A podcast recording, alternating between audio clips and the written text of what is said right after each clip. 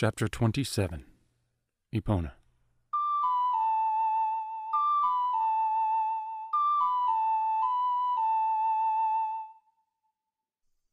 The pattering rain pelted the small shelter. Link sat inside, keeping vigil beside Sheik as Rin tended to her injuries. There didn't seem to be a lot they could do at the moment, except wait. Sheik lay on a bedroll, the bed that had once belonged to a Kokiri, now serving as a makeshift table. The younger Sheikah's features were deathly pale, a fever now sapping her strength. Will she be all right? Link wondered, careful not to voice the question aloud. He felt Navi shift on his shoulder and then fly into the air. Where are you going? he asked. Just. Navi faltered, her voice hoarse with grief. There's something I need to do. I'll be back. With that, Navi flew off out the door. Link considered going after her, but then decided that Navi would not appreciate that just now. Instead, he turned his attention back to Sheik. He didn't think she could travel now. It had taken all her strength to harm Ganondorf. And he still didn't understand what had happened. What did she do exactly? He remembered the look in Ganondorf's eyes when the spell struck him. Fear. Whatever Sheik had done, it hurt Ganondorf. For the first time, Link realized that the desert man was vulnerable. He wasn't the near all powerful figure Link had perceived him as during their fateful encounter on the drawbridge of Castletown. How could they repeat Sheik's spell? The effort had almost killed her. If Rin had not arrived when she did. Link left the thought unfinished. It was better not to dwell on what might have happened. As if sensing his troubled thoughts, and without looking up as she applied a wet compress to Sheik's brow, Rin asked him to recount what happened after Volvagia entered the Kokiri Grove. Reluctantly, Link obliged. He drew a deep breath and told her everything, finishing with Sheik's attack on Ganondorf. Rin did not interrupt Link once, for which he was grateful. As his story wore on, her eyes seemed to become stone like, which almost unnerved him. Once Link finished, she gave the faintest hint of a frown and gazed in Sheik's direction. She will be all right, won't she? he asked worriedly. Much to Link's discomfort, Rin did not reply immediately. I am certain she will be, but it may be many days until she is fit to travel. I guess that means I'm going to Death Mountain on my own. As silence grew between them, Link found one question nagging at his mind. It was something that Sheik had uttered when Rin revived her. Unable to keep from asking, he blurted out, I heard Sheik call you Impa. That sharp, unflinching gaze, the way she held herself, and the sound of Rin's voice was familiar. Although Rin did not physically resemble Impa, except for those red eyes, her mannerisms were the same. Link recalled meeting her with perfect clarity.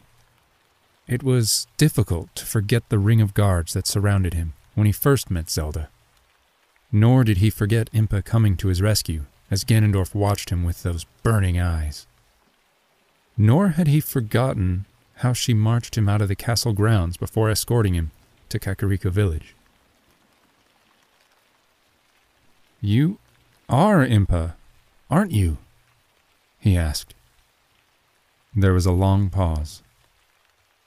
With a twitch of a smile, Rin closed her eyes, and the air rippled around her. With a startled yelp, Link nearly fell over backward in shock. The figure in front of him changed, Rin's features quickly aging. Then, her gray hair bound into a ponytail, Impa gazed at him with her familiar red, hawk like eyes. War, it seemed, had not agreed with her. There were lines across her brow and around her eyes that hadn't been there before. and her cheeks were gaunt. Sheikah have always been masters of illusion and disguise. Normally, I am more careful not to slip back into old habits.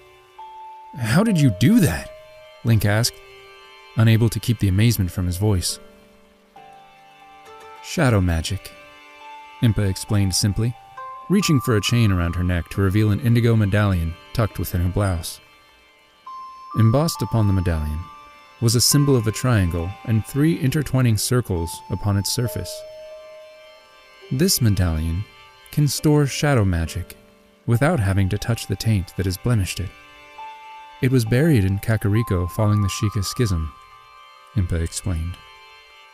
Shadow magic is feared by most people, and for good reason.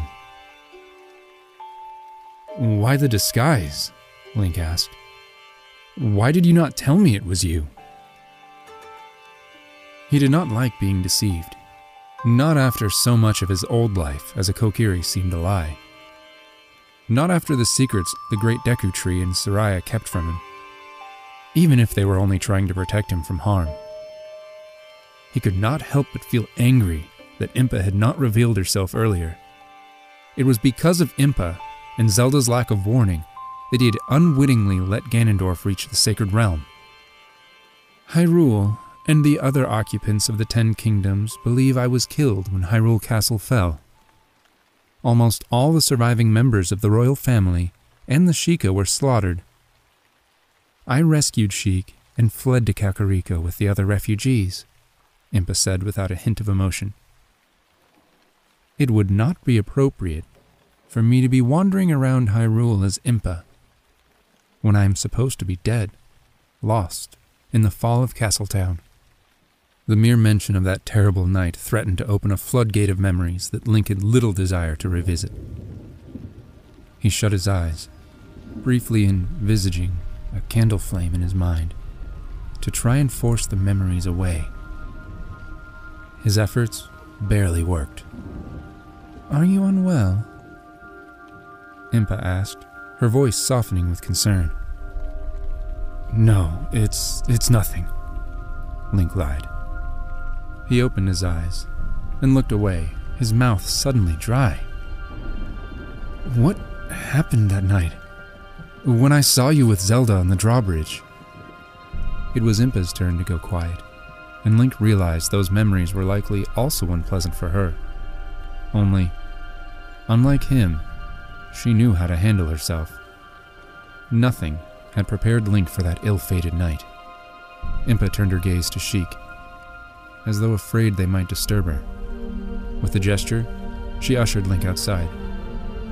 Taking her cue, he turned on his heels and slammed his head into the doorframe. Ugh! He groaned. Impa made no comment as he rubbed his throbbing skull. Stepping outside, Link turned around to face the wizened Sheikah. They managed to keep within the shade of a balcony which sheltered them from the worst of the rain. A lot happened that night, Impa began slowly. I will keep it brief, as recounting all the details would do us little good. I gather Sheik told you how Ganondorf was able to attack Hyrule Castle so swiftly? No, neither did Rauru, Link admitted. He had wondered just how Ganondorf managed to invade Castletown, catching its residents and protectors unawares. That isn't surprising, Impa said, a hint of weariness in her voice. Using an ancient gateway, Ganondorf summoned an army with a Castletown. If not for Nabooru, I may never have discovered what he'd done. For a moment, Impa paused. She folded her arms, looking at the trees in the fading light. When I fled Castletown, I sensed Rauru approaching. He said he would take you to the temple. He made no mention of his injury and told me to give you the Ocarina of Time. He hoped to get you there and undo what Ganondorf had done. Unfortunately, Ganondorf was not fooled into following us as I'd expected. When I realized this and sensed Volvagia's approach, I ordered him to distract Ganondorf as best he could. Unfortunately, dragons are proud creatures, and Volvagia greatly underestimated Ganondorf's strength. After that night, Zelda and I began rallying Hyrule's neighbors into an alliance. It has not been an easy task. Where is Zelda now? Link asked, hoping Impa would tell him. Impa regarded him gravely. I cannot tell you where she is. Not without risking everything. It would only take one creature to tell Ganondorf where she was, and we risk everything. Is she safe? Link asked, hoping for at least some details on Zelda's well being. Impa gave a small nod. She is. But as much as I want to fill you in on what you have missed, we must consider Ganondorf's threat to the Gorons. He said he'd kill one Goron a day until I arrived, Link said, reiterating what he'd already told her. Yes, Impa said, sounding deep in thought. There is a chance he could be bluffing. It would be an easy way to lure you into Death Mountain. What if it is a trap? Link felt like an idiot. Why hadn't he considered that? I can't just stay here, he protested lamely. We will lose the Sage of Fire. I have to find them. If they experience the same dreams as Soraya, they will be in danger. I know. Impa's voice was calm. But if Ganondorf knows you're coming, you will be in great danger. Darunia and the other Gorons will help me, Link insisted. I helped them lift the curse on their cavern. Yes, I remember that, Impa said with stiff disapproval. I was not pleased with Darunia's decision. It was foolhardy and almost cost you your life. I think I'm getting used to finding myself in life threatening situations, Link replied stubbornly. Yes, no doubt you are, Impa said dryly. Impa, I have to do this. Sheik would have wanted it, Link said, desperately trying to convince her. Besides, I have Navi. Impa regarded him for a moment, and then she sighed heavily. All right, just promise me you won't travel by day. I won't. The idea of traveling by night did not sit well with him. He could not hope to make it to Death Mountain before dawn, even if he could ride Blaze to the point of collapse, which would have been incredibly stupid. Blaze might be big and sturdy for a horse, but he was already spent from trying to outrun a dragon while fully laden. If Ganondorf is not bluffing, then at least one Goron will die. I will send a bird to Darunia to let him know you're coming, and to warn him of Ganondorf's plot if he's not aware of it already. And see that my eyes and ears keep a lookout for you, Impa said. Your what? Link asked, feeling stupid.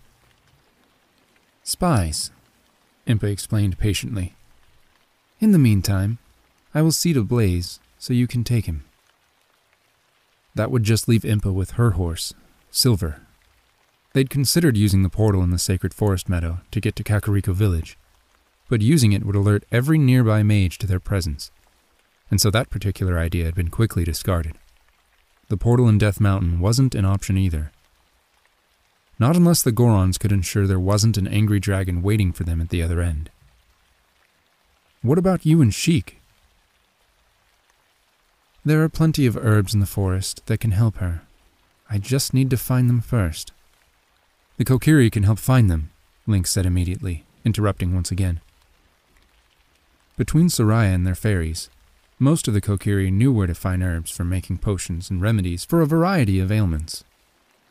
I will ask them, Impa said. As soon as she can travel, I will join you. She held out her hand, palm open, to reveal a ring. It contained a red gem in its center, surrounded by a small gleaming golden band. This will protect you from the elements, including fire. So long as I don't go sticking my hand in anything that's likely to take my finger off. Outside the forest, I will have to resume my disguise. We will be safe here. Go, find Navi. I will finish tending to Blaze soon. Impa said, while Link took one of his gauntlets off and slipped the ring on his finger. Thanking Impa, He walked back to the edge of the clearing, passing the first bare branch deku tree. There, beside one of the trees, he found Navi, kneeling beside the burnt remains of Moriko. A small group of Kokiri were gathered at the foot of the tree, drawn by the anguished cries of their fairies as the sprites rushed to Moriko's side. Some, sensing their charges would be distraught at the sight of the mangled body, kept everyone at a distance. Mori, hovering beside Forens, whispered something to him. The boy nodded and calmly ordered the others to keep their distance, before going to see what the fairies were looking at. Moriko was almost unrecognizable, her flesh and clothing burnt to a cinder, and just from a single spell. The Kokiri murmured to each other as Forens knelt by the body. He stared at the corpse blankly, as if unable to believe what he was seeing. Making sure none of the Kokiri were close enough to get a good look at Moriko, Link walked over to Forens. Navi didn't acknowledge either of them, and Link peered at the grief stricken fairy with concern. I'm sorry, Navi. Link thought, his heart aching. I'm. I'm sorry we couldn't save her. He made no attempt to offer consoling words, knowing that they would be a cold comfort now. Forens looked up at Link, and relief spread across his face. Link, you're okay. Was anyone hurt? Link asked. No, Forens said, his voice a rush. No, I got everyone away in time. When we heard the roars, we feared the worst. I wouldn't have believed it if I hadn't seen it with my own eyes. A dragon. Here. I thought they were just stories. It's gone now, Link told him, trying to sound comforting. Did you kill it? Forens asked, a note of shock and awe breaking through the grief in his voice. No, but I made sure it won't come back. For the sake of Forens and the others, Link hoped he was right. He looked at Navi as she began to join the other fairies in a strange lament. The haunting song rose in volume, and Link was soon transfixed by the melody. More fairies appeared from the woods. Some landed on Moriko. Others rested on the limbs of the Deku tree. What are they doing? Forens asked, sounding bewildered. I don't know, Link whispered. He was tempted to ask Navi, but he doubted she would appreciate him asking right now. Then, a white light enveloped Moriko Link jumped back, barely holding a cry of shock. The other Kokiri stepped away as well, including Forens. What's happening? One boy squeaked in alarm. I don't know, Link replied. I- am sure it's nothing to worry about. If it was, the fairies would be the first to tell them. For now, they all stood watching the bizarre spectacle. Then the fairies began to fly away one by one, ending their sorrowful song. Navi? Link asked, voicing his concern as Navi perched on his shoulder. She didn't respond. Moments later, tiny flecks of golden light gathered around Moriko's body, and suddenly her corpse seemed to burn as millions of dazzling dancing fireflies rose from it, like tiny embers drifting into the sky. When they faded, there was no sign of Moriko's mangled body. She was simply gone. Farewell, mother, Navi whispered, as the last of the light vanished. The Kokiri were muttering in astonishment. It took Link a while to find his voice and unstick his tongue. Navi, what just happened? Moriko is part of the forest now. Some of us will have to take on her role someday. Navi said solemnly. Come on, it's getting late. The others should get some sleep. Forens, You should probably take the others and go back to the temple. Link doubted any of the Kokiri were going to sleep well tonight. He doubted he was going to sleep much either, not when Volvagia and Ganondorf were still out there, nursing the wounds of their defeat. Although he'd heard some people could sleep in the saddle, he was nowhere near skilled enough to try that on his ride to Death Mountain. Lon Lon Village would have an inn at least. At least, he hoped it would have one. If it was still there. I will see to them, came Impa's voice from behind Link. Blaze is ready for you when you want to go. Thank the goddesses he wasn't injured. Just be careful. Sheik and I will try to join you soon. Navi gave a squeak of shock at the sight of the old Sheikah, and with considerable difficulty, Link was able to stall her barrage of questions. I'll tell you later, Link insisted once she calmed down. She seemed to accept his answer, but she did not look terribly pleased about it. Link turned to Forens. The boy was staring at him with a pained expression, as though he wanted more than anything for Link to stay. Come back soon, Link, he said, his voice cracking with emotion. Besides, I've missed sparring with you. He gave a shaky laugh. You're probably too tall now. I'd go easy on you, Link said, managing a weak smile. A small smile tugged at the corner of Forens' mouth brightening his otherwise tired face. Yeah, I'm sure you would. Just keep safe. Tell the others why I've gone, Link said. It tore him to be leaving them again. I'm sure they'll understand, Forens replied. Come, it's getting late, Impa said firmly. With a final farewell to Link, she steered Forens off towards the others, who quickly surrounded him with a storm of questions. They disappeared into the woods, their chattering fading into the night. When he found Blaze, Link saw Impa had removed Sheik's saddlebags. The horse was probably relieved to bear a lighter burden. Navi flew into her small abode in his pocket, and Link mounted. Reluctantly, and almost sullenly, Blaze answered Link's tug on the reins. It was almost as if the horse wished to convey its displeasure at leaving Impa and Sheik behind. So it was without further delay, that Link rode into the deepening night. A cool wind ruffled Link's hair as he and Navi made their way through the darkness of Hyrule Field. Their only landmark was the faint red hue of the clouds surrounding the peak of Death Mountain. Navi was sleeping in Link's tunic. It was far too risky for her to come out, and her light would be like a tiny beacon. Hyrule Field was far quieter than the woods. There were no chirruping insects, not even the sharp bark of a prowling fox.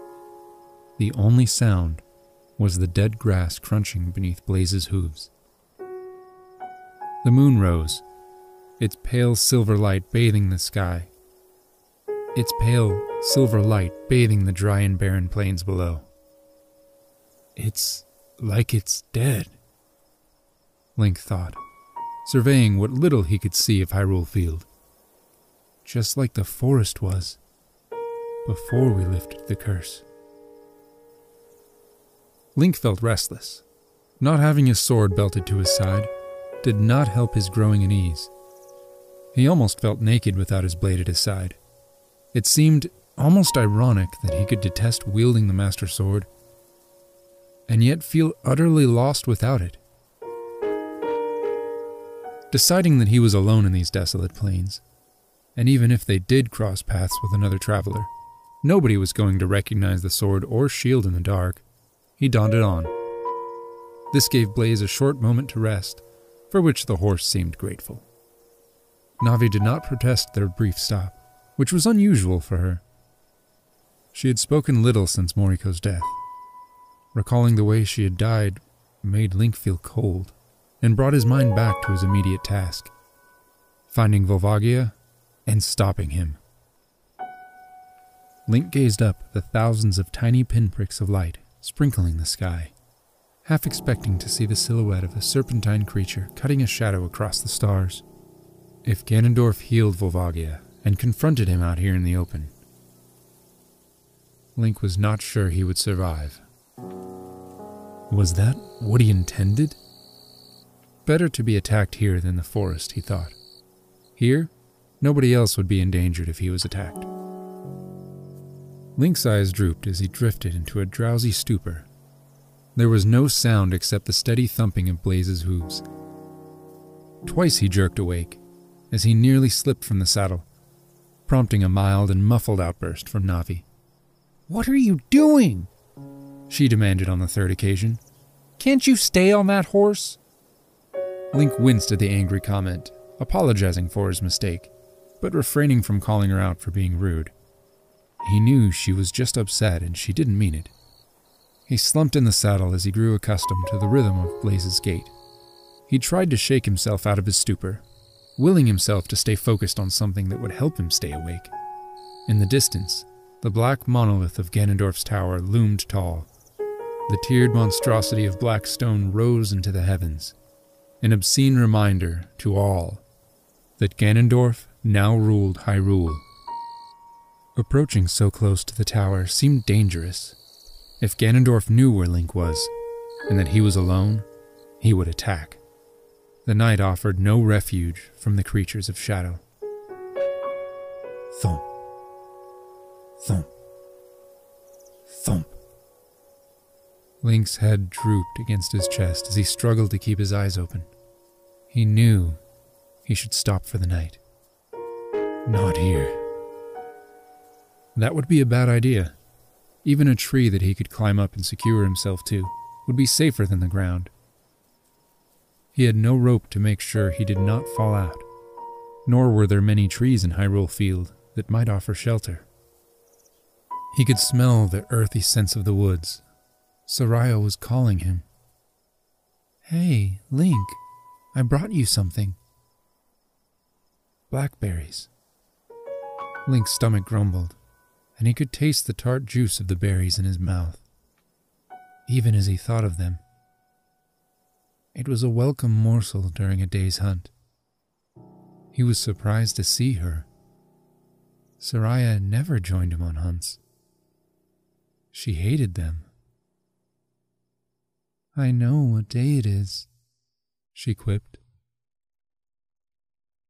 Then suddenly, her warm smile faded and her expression became one of fear.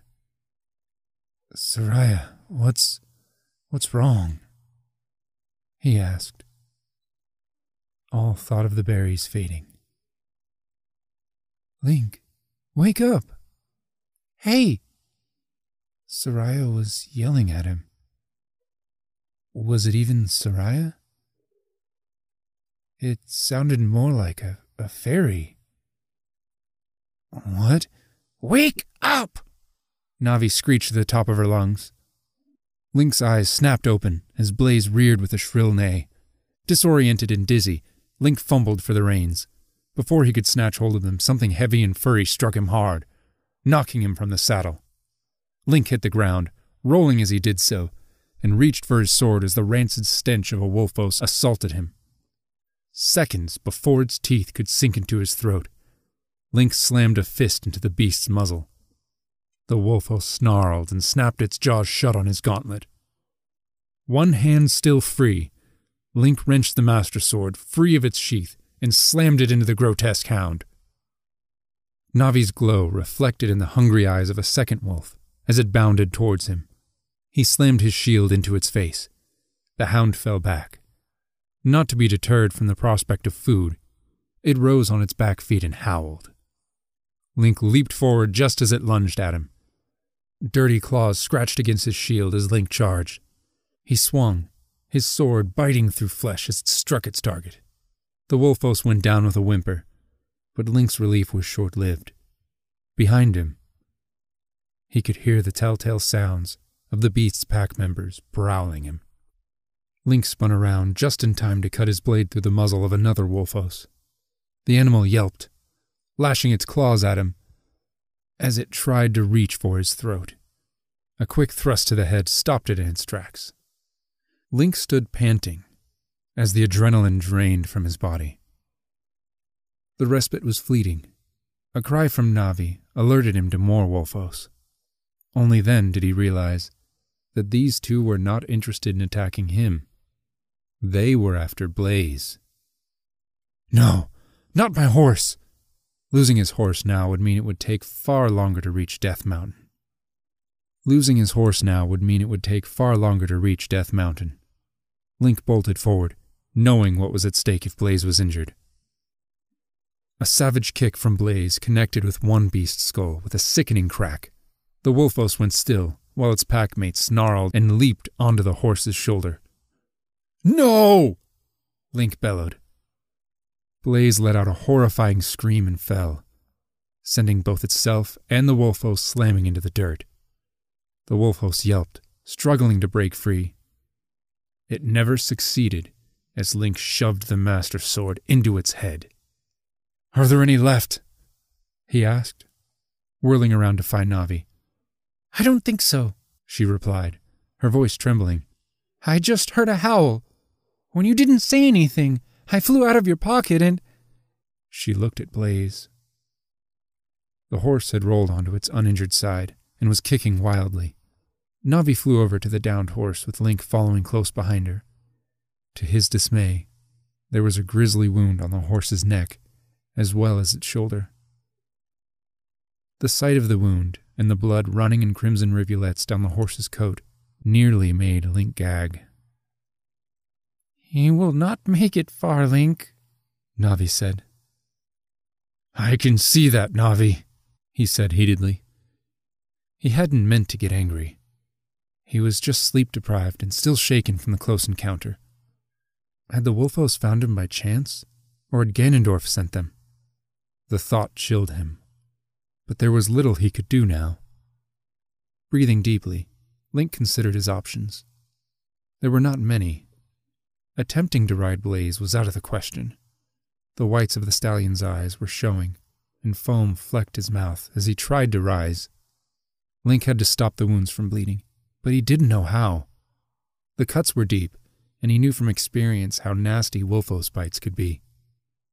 We need to get him to Lon Lon. Maybe someone in the town can help him, or the ranch even. He stopped, pausing when he realized something. Of course, the ranch! Malon was still there. At least, Link hoped she was. She would know what to do. The horse finally quieted enough for Link to get close enough without having to worry about being clobbered by a hoof. Navi, meanwhile, flew off towards the ranch to see if anyone was home. How am I going to get him up? Link wondered, concerned that the horse would not rise at all. The worry was unwarranted. Once the horse was calm, Link was able to coax Blaze to his feet. He was limping badly, and whimpered with even the slightest pressure on his wounded leg.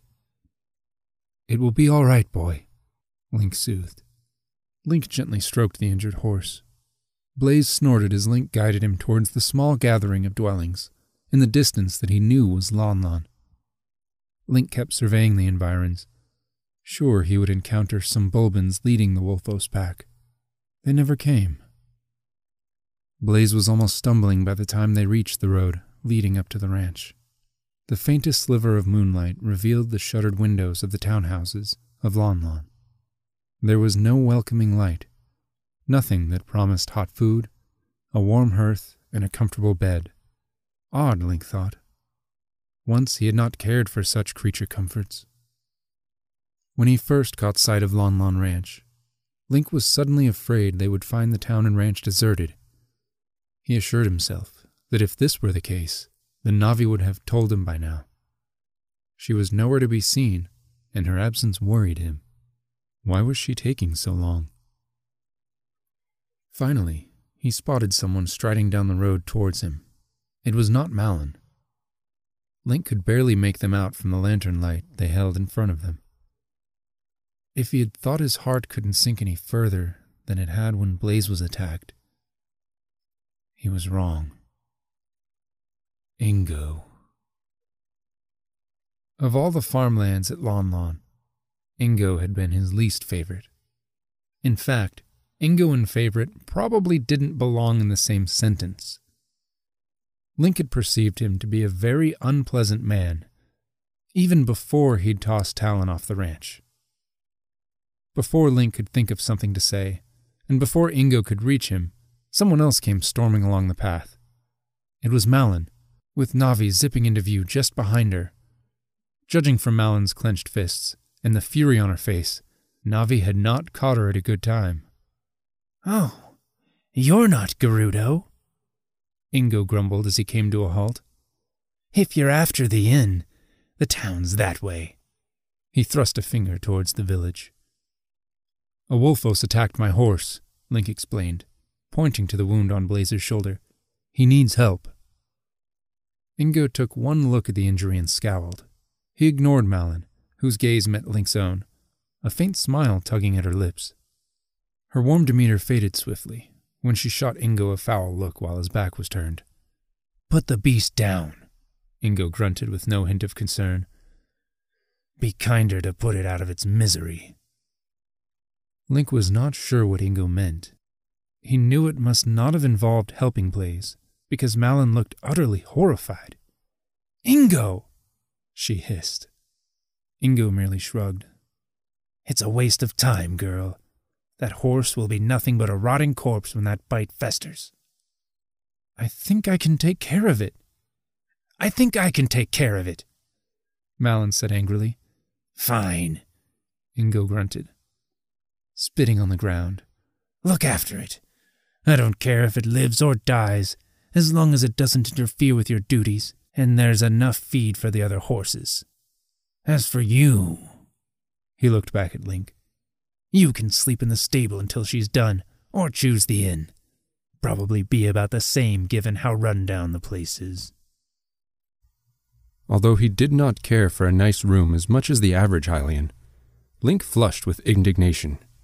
He struggled to form a retort, but Navi beat him to it. Hey, we're not some kind of lowlife that's just wandered off the street, she screeched, her voice pitched with indignation. Our horse will die if you don't help us. And we need to get to Kakariko on an urgent errand. Ingo ignored her, turned his back, and stormed off towards the ranch. Navi spared a few vehement words to his back. Link was tempted to follow her lead, but his concern turned back to Blaze. Will he be all right? He asked Malon, who was bent down as she examined Blaze's injuries, her lips pursed. It's difficult to say. I will have to get him up to the stables right away. Malon stood up and looked at Link. Her earlier smile reappeared, albeit faintly. It's good to see you, fairy boy. I thought. She faltered, choosing to look at Blaze instead of him. I was dead? Link just inclined his head towards the ranch and Malon nodded. When Navi came, I couldn't believe it. I need you to take your gear. I doubt Blaze will make it to the stables otherwise, Malon said. Here, will you be all right carrying these? Without waiting for an answer, she unceremoniously dispatched the saddlebags and saddle onto the ground. Uh, sure, Link said. Malon beamed. Her smile was almost motherly, and he caught himself staring into her twinkling gaze. Hey, would you two hurry up? Navi snapped them back to the task at hand. She was close enough to Link that he could see a smirk on her face. As Malon led Blaze, Link followed, laden with his gear. Trudging up the winding path, he caught himself staring at Malon again. Navi's light illuminated Malon's silky red hair, which fell neatly about her shoulders. He stared, admiring the way she held herself, and the way she almost skipped as she walked. Her hair seemed to ripple in the gentle breeze, and. Link flinched as Navi scooted to within an inch of his left ear, snapping him from his reverie. What? he asked, smiling innocently. It's rude to stare at a girl like that, Navi said, still wearing that infuriating smirk. Is everything all right back there? Malon called. She'd stopped and was peering back at the pair with inquisitive eyes. Yes, Link and Navi said at once.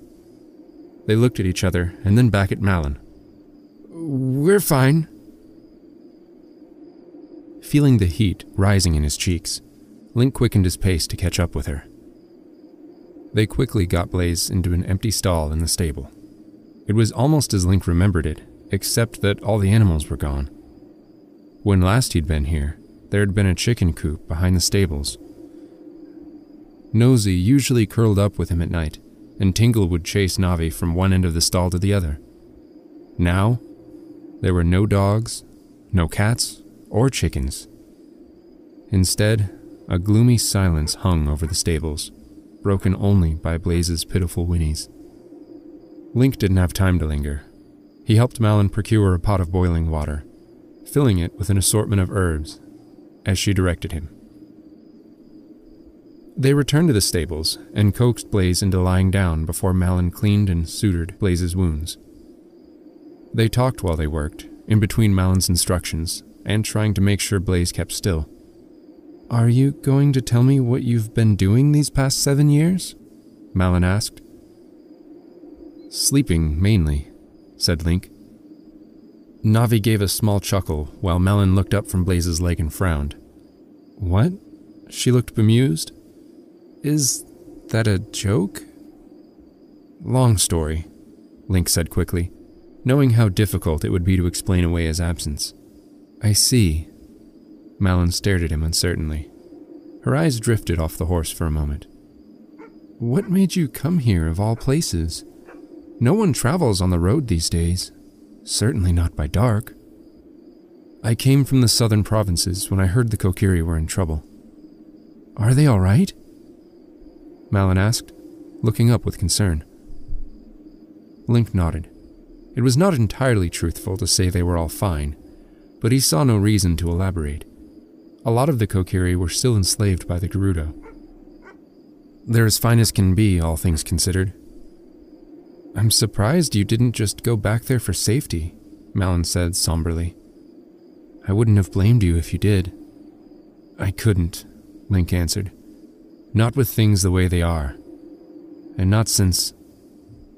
Well. Kokiri don't grow up, remember?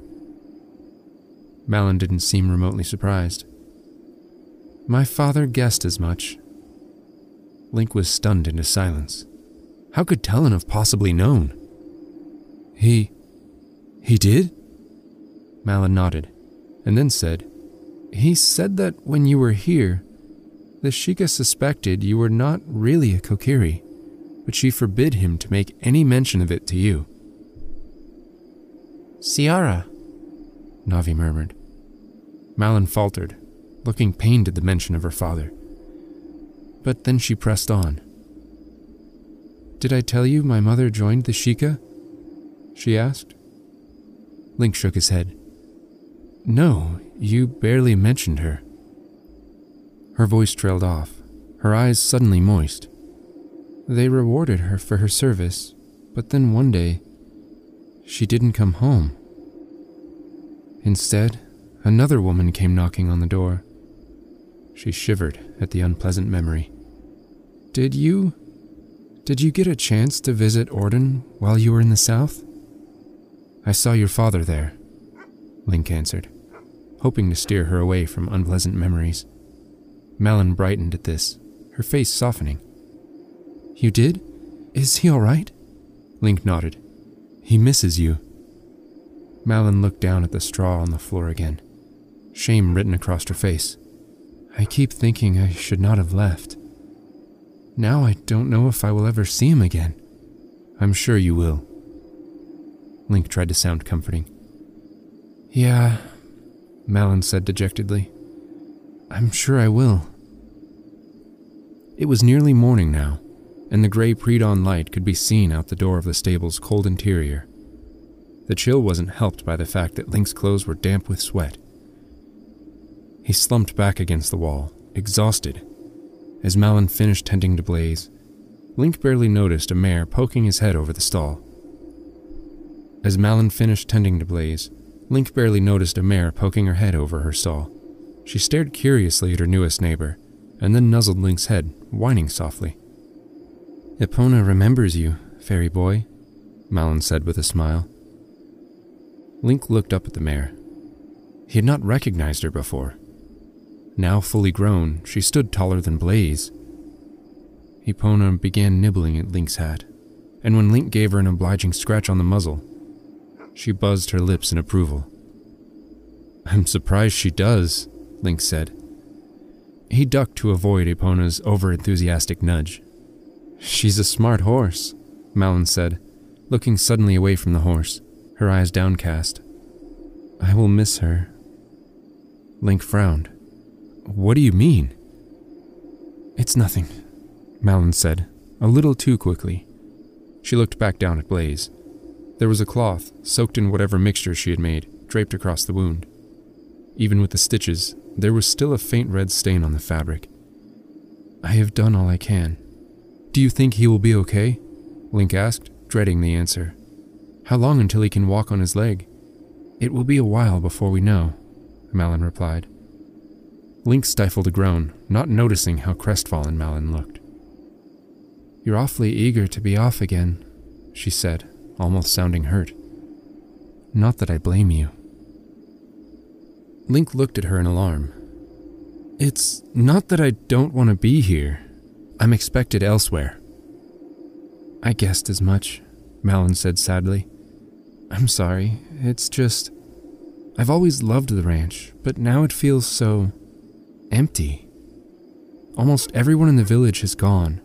The inn still keeps a fair trade with the Gerudo coming and going, but that's it. There's Gerudo here? Link exclaimed. He should have expected it, given how they now occupied Hyrule, and he felt foolish for not considering it. Malon frowned, as though she thought this should have been obvious too. Of course. They don't come into the ranch, though. Malon's gaze grew curious. Are you hiding from them? What? Link said, startled. No, of course not. He wasn't sure Malon believed him. Their conversation lapsed into a brief silence as Malon wiped her hands on a towel and started tidying her various herbs and vials. What happened to most of your animals? Link asked, desperately trying to keep the silence from dragging on. We've moved most of our livestock to Kakariko because the pastures are dying. Ingo has sold most of the horses, and most of the farms are abandoned.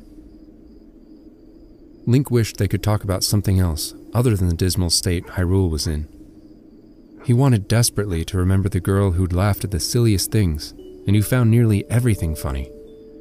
The one who tried to teach him Hylian and chuckled at his stupid mistakes. The same girl who'd worked so hard to make him forget how homesick he was. Now, Malon seemed fallen into melancholy, and he truly felt sorry for her. She was staring vacantly at the straw strewn about the floor of the stable, refusing to meet Link's eyes. Link's hand twitched. He wanted to hold Malon. Hey. He draped a comforting arm around Malon, folding her in his embrace. He half expected her to object or pull herself away, but she didn't. She just lay there, her head resting against his chest. Navi looked torn between an expression of sympathy and a look of amusement. Link felt the heat rising in his cheeks and suddenly found himself wishing there was more air in the stables. After staring at the pair of them, Navi excused herself, saying she needed some fresh air. It's so lonely here, Malon whispered. The other farmhands left with their families ages ago. And now, Epona's going too. Link frowned, looking down as her eyes glistened with unshed tears. A part of him was feeling horribly flustered, and he didn't know why. He wanted to tell her a dozen things, but the words just wouldn't form in his mouth. At the mention of Epona, he finally unstuck his tongue. What do you mean? Ingo's selling her. I told you he's already sold the other horses. She gave a shuddering laugh and then pushed herself up out of Link's arm. My mother would think I was being such a child right now. I'm sorry. Here you are looking for help, and I go dumping all my worries on you. No, don't be sorry, he said. For an instant, he considered running away with Malon. They could flee together. He could get her somewhere safe and. No. It was a stupid idea. He'd be putting her in danger, and that was not something he would do. Far better for her not to be associated with him. Not when he was, for all intents and purposes, a fugitive. Ganondorf wanted him dead, and he would not balk at the idea of harming Malon to get to him. Epona whinnied with concern at the sight of her distressed friend. Malon quickly unfolded herself from Link's embrace, straightened, and walked over to her horse. It's all right, girl, she said, running her fingers through the horse's mane. Can I buy Epona? Link asked, desperate to distract Malon from her misery. I need a horse, and with Blaze injured, I won't get where I need to go in time. I wish I could give her to you, but an offer has already been made, Malon said. Unless you have more than a thousand rupees, Ingo won't let you take her. Link's jaw went slack. A thousand rupees? That was more than he had. Way more. That's what the offer is on Epona, said Malon. Do you have that much? Link shook his head. A thousand rupees? He'd be lucky to see even half that amount. There is one thing, Malon said, her eyes brightening with sudden excitement. Ingo likes to race horses, and he's a bit of a gambler. If you can convince him to race. Yes, that could work. Epona won't let anyone ride her. He won't suspect a thing. It's perfect. Link gave her a dubious look, not sharing her enthusiasm. Impa had given him some money, but if he lost it all on a horse, he would have a hard time explaining it to her. Perfect, if I don't fall off, Link pointed out. Well, yes. Malon's elation seemed to fade a little. If you do, you would have to pay Ingo. Great. If it came to that, Impa would not be impressed the next time they met. Not if Link ended up cleaning out muck from the stable for a month just to clear his debt. Well, somebody would have to come after him in a day or two, so that wasn't going to happen. You might want to clean up first. Ingo won't want you anywhere near him in your state. No offense, fairy boy. None taken. Well, in that case. And here Malon looked distinctly uncomfortable as her eyes strayed to the door. Before you go, there is one thing you should know. What is it? The other night, I discovered Ingo has been putting healing potions in the horse's feed. I don't. Then it dawned on him. If he understood correctly, Ingo had sold the horses just after adding potion to their feed. That would give the animals extra vitality and make them swifter than they normally were. In doing so, Ingo could sell the horses for far more than they were actually worth. That dishonest piece of. He couldn't quite finish, feeling outraged beyond words. He steeled himself and then asked quietly, Have you told anyone? It's not like there's anyone else to tell, except the Gerudo, Malon said, equally quiet. And Ingo swore if I told anyone. She trailed off, fear bright in her eyes. He threatened you? Link asked. She nodded, her eyes shining suddenly with unshed tears. I think he's been doing it for a while now. I thought the horse's feed smelt a little odd, and when I questioned him about it, Ingo got angry. Then, the other night, I caught him putting the potion in their feed. He was furious. She flinched, the recollection no doubt unpleasant. So, Link said slowly, if I race him, he'll drug his horse. Is that even allowed? It was illegal when Nohansen was king, Malon answered. The penalty was quite severe. Well, Link said slowly, that just means we'll have to give Epona some and make the odds even. What? You want to cheat as well? Malon asked, aghast. It's hardly cheating if I'm evening the odds, Link pointed out. He looked at Blaze and then. Why couldn't we give Blaze some? The amount we'd need to heal his wounds is toxic to most animals, Malon said. I don't know where Ingo keeps his potions, and I wouldn't dare go through his things. You won't have to. I have some, Link said. It won't do Epona any permanent harm, will it? No, a horse can consume a small amount without any ill effects, Malon said reassuringly. I will try putting it in a pail of water. Easier to clean away the smell. Impa better not find out we did this, Link thought, or else he'd really be in trouble. Late that afternoon, dressed and refreshed from the previous day's misadventures, Link strode over to the corral to find Ingo tending to a horse. Link briefed Navi on his and Malon's plan, including the bit about Ingo drugging the horses. Unease settled in his stomach as he approached Ingo. He knew just how wrong this plan could go. It also felt wrong to be cheating, no matter how much he told himself that he needed Epona. He had to get to Death Mountain. If he lost, no, Link thought, I won't lose. If only telling himself that enough times could have made him less nervous. He drew in a breath, put on a pleasant smile, and greeted Ingo with as much warmth as he could muster. If he'd hoped that would soften the farmhand's opinion of him, he was left disappointed. What are you still doing here? Ingo barked, not bothering to look up from the horse he was grooming. I can't let you stay here until your horse is better. Besides, I checked on it this morning. It'll be lucky to make it through the night.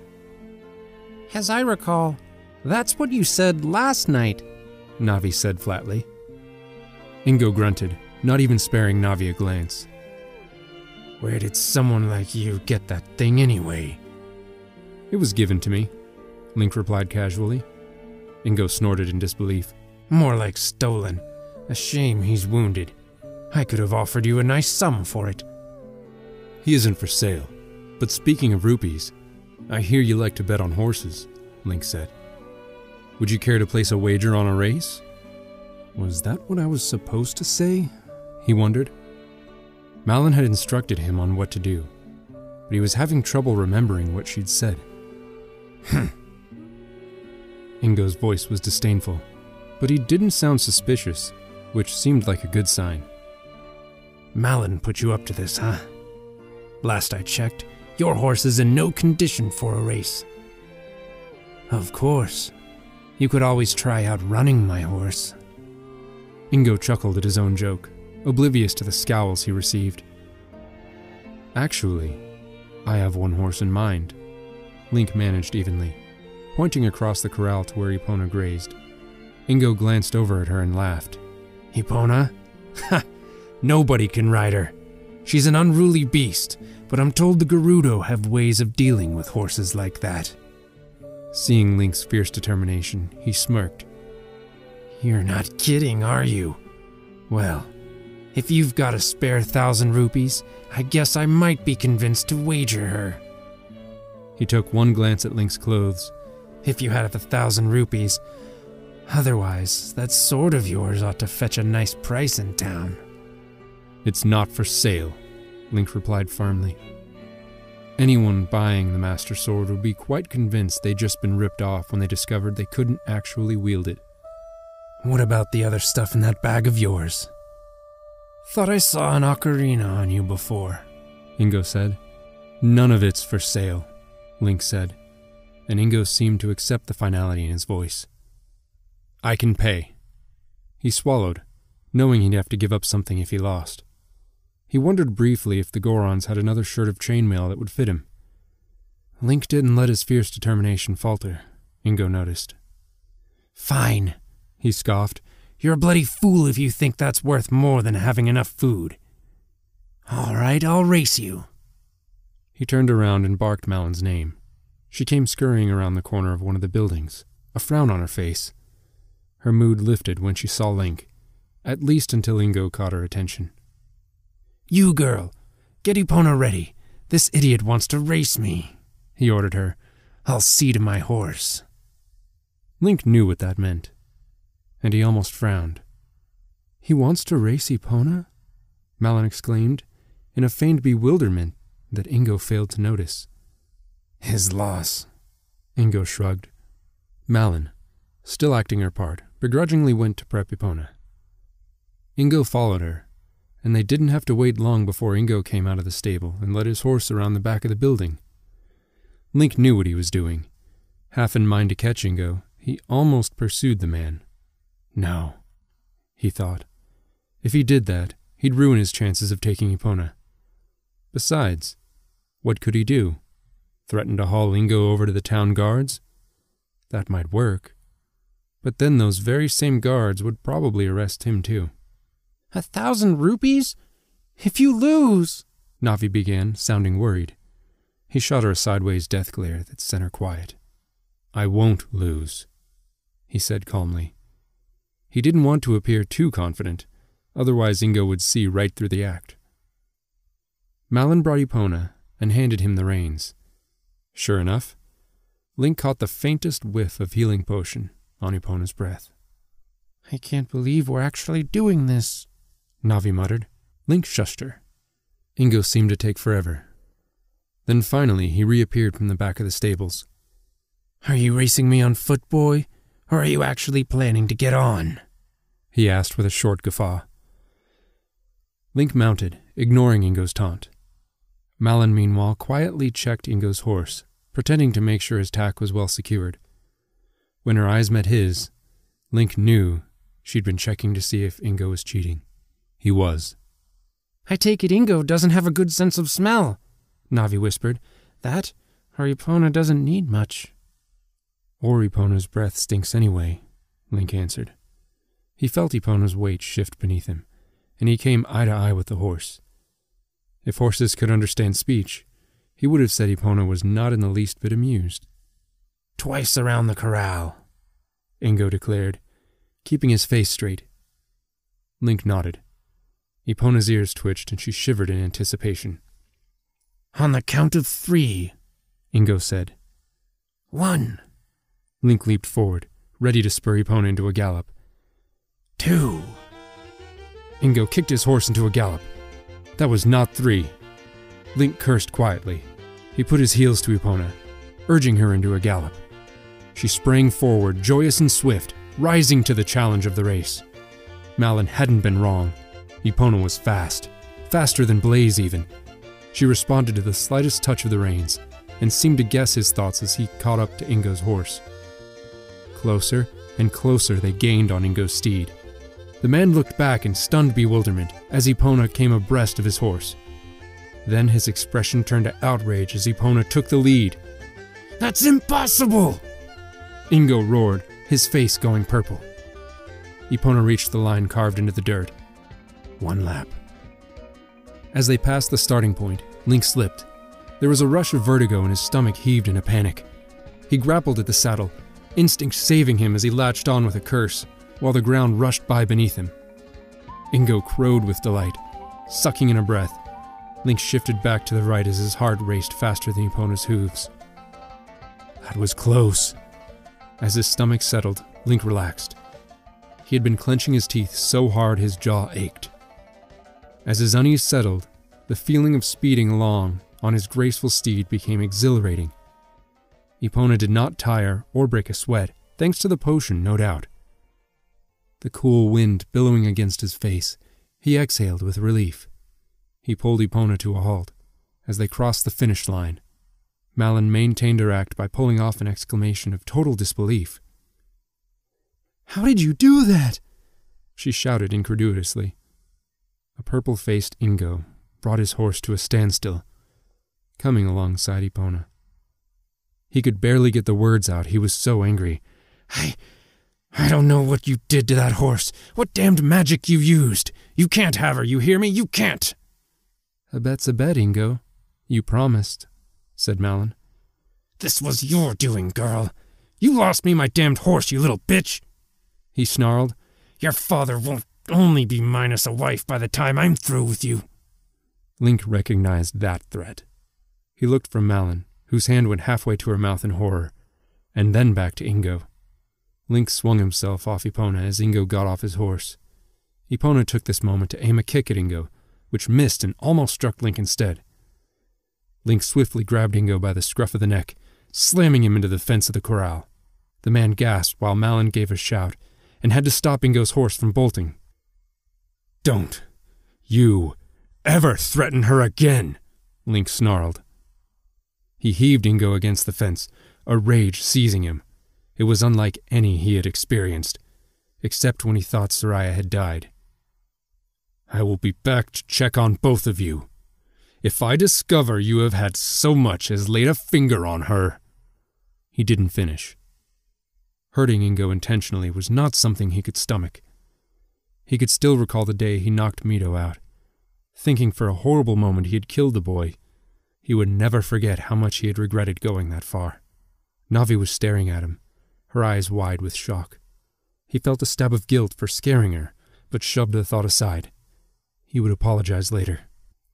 Ingo, meanwhile, was trembling with fear. I'm sorry. Please don't hurt me. Not a finger. You understand? Link asked slowly, in the most dangerous voice he could muster. Crystal! Ingo gasped. Link dropped him like a poisonous toad. Good. He turned around to see Navi gawking at him.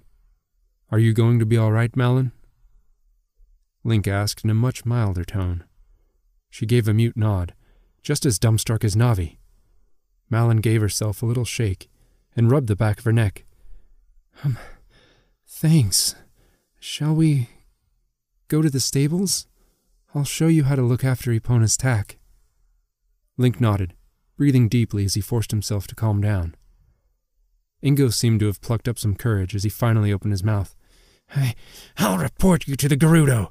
You're a horse thief, you hear me? A horse thief! He stopped when Link spun around and shot him a death glare. Okay, sorry. I won't report you. Better not, Link said. He could hardly believe Ingo's audacity. The man was a dishonest cheat, and yet that didn't stop him from calling Link a criminal.